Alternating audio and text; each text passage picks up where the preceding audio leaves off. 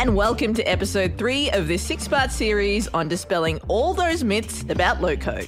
You can pick up at whatever point you like, but they're best listened to in the order of their release. Well, that's what I think at least. If you haven't listened to the previous episodes, why not go back and listen from the beginning? The last one was about flexibility. We went all Low Code Warrior one and two. And we're not going anywhere. So if you want to listen back, we'll be right here, waiting for you.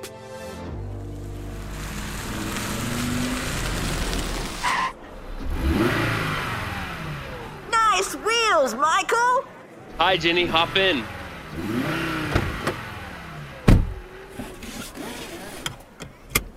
All ready?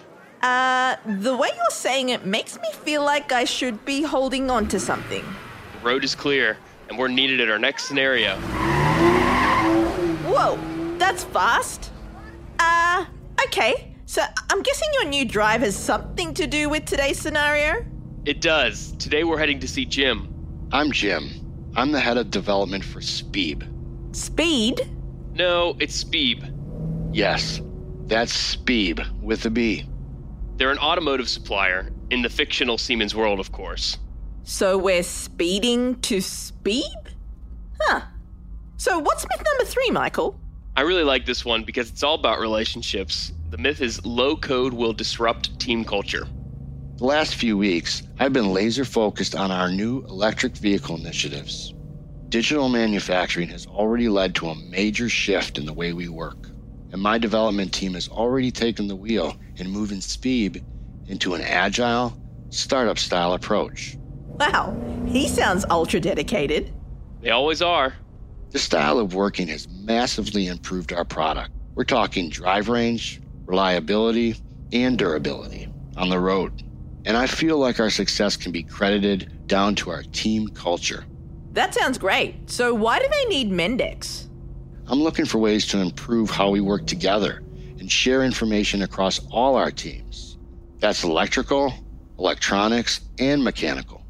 But that's a lot easier said than done. We've got extremely tight budgets and a whole lot of work to do.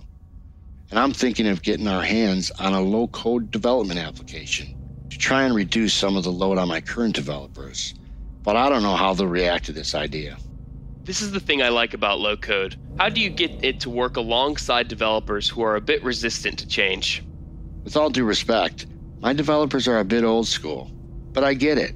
We're all worried about our jobs being automated one day. They might be thinking, is this the first step? Ooh, so the robots might be out to get them. Right, so how can Jim tell his team that a low-code platform A is something that will support them, and B isn't going to become the A I knife in their back? Ooh, you made it sound like a case for a very twenty-first century Sherlock Holmes there. Almost. I asked Isaac Sacolick, who we first met in episode one, how to solve this culture mismatch. This is actually a scenario that's near and dear to my heart. It's where I actually discovered low-code platforms when I was a C T O.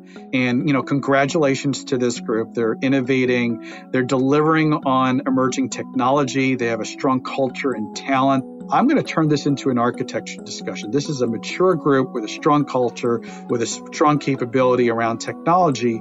You know, let's have a conversation. Where is innovation needed? Where are you providing value that I want my best software developers really focused on, either to provide something that's differentiating or improve an experience? And then where are some places where I need the team to be more efficient and more productive and provide capabilities outside of what our core competencies are?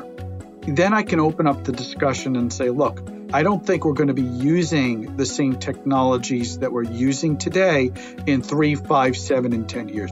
How do we provide better capabilities, more reliably, more productivity? And that's why we're going to be looking at these platforms, right? Let's look at some places where we can introduce a platform that just allows us to do more and faster. Right. So we're going with bigger, better, stronger, faster.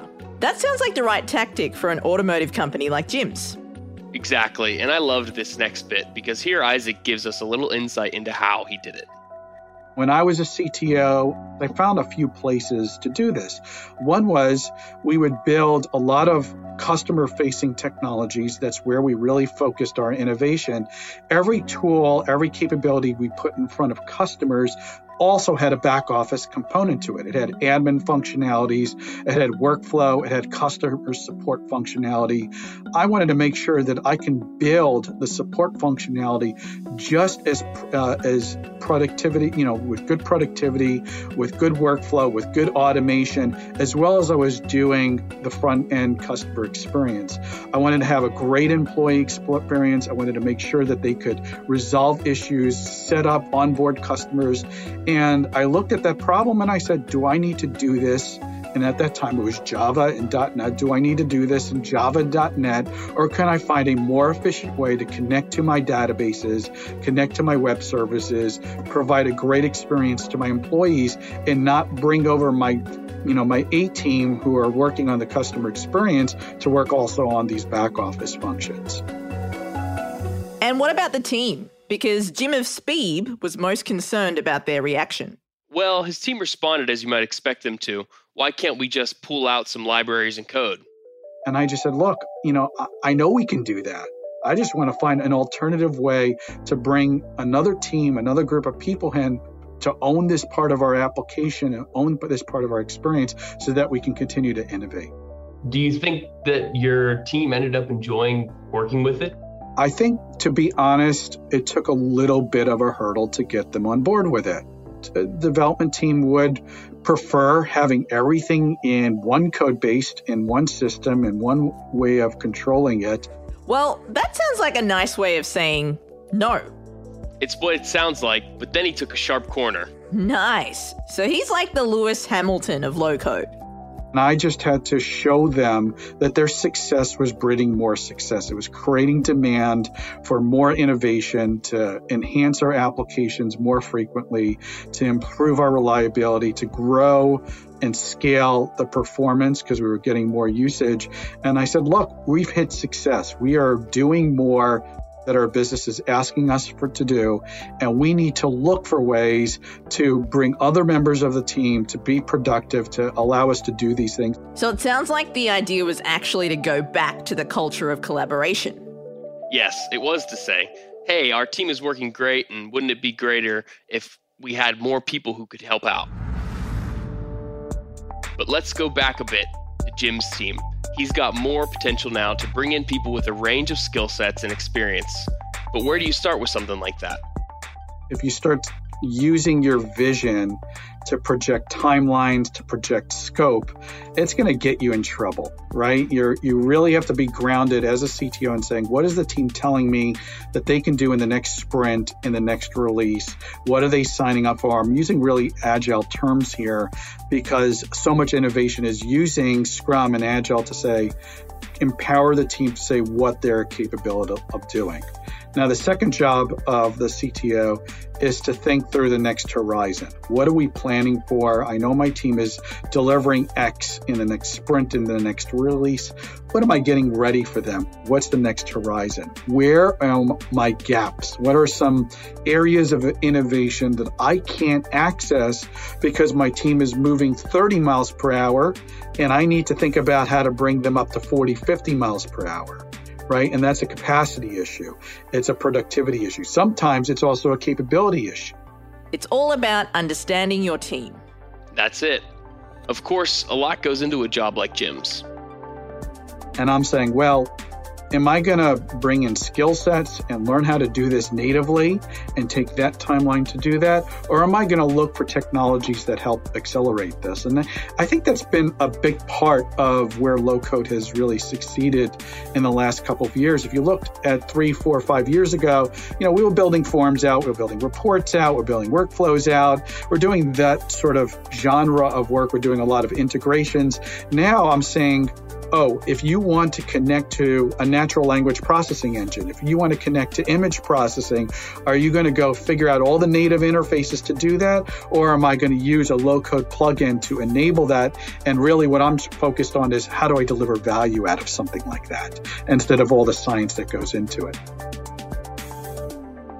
You know, it's funny because it feels a little bit like you're working backwards.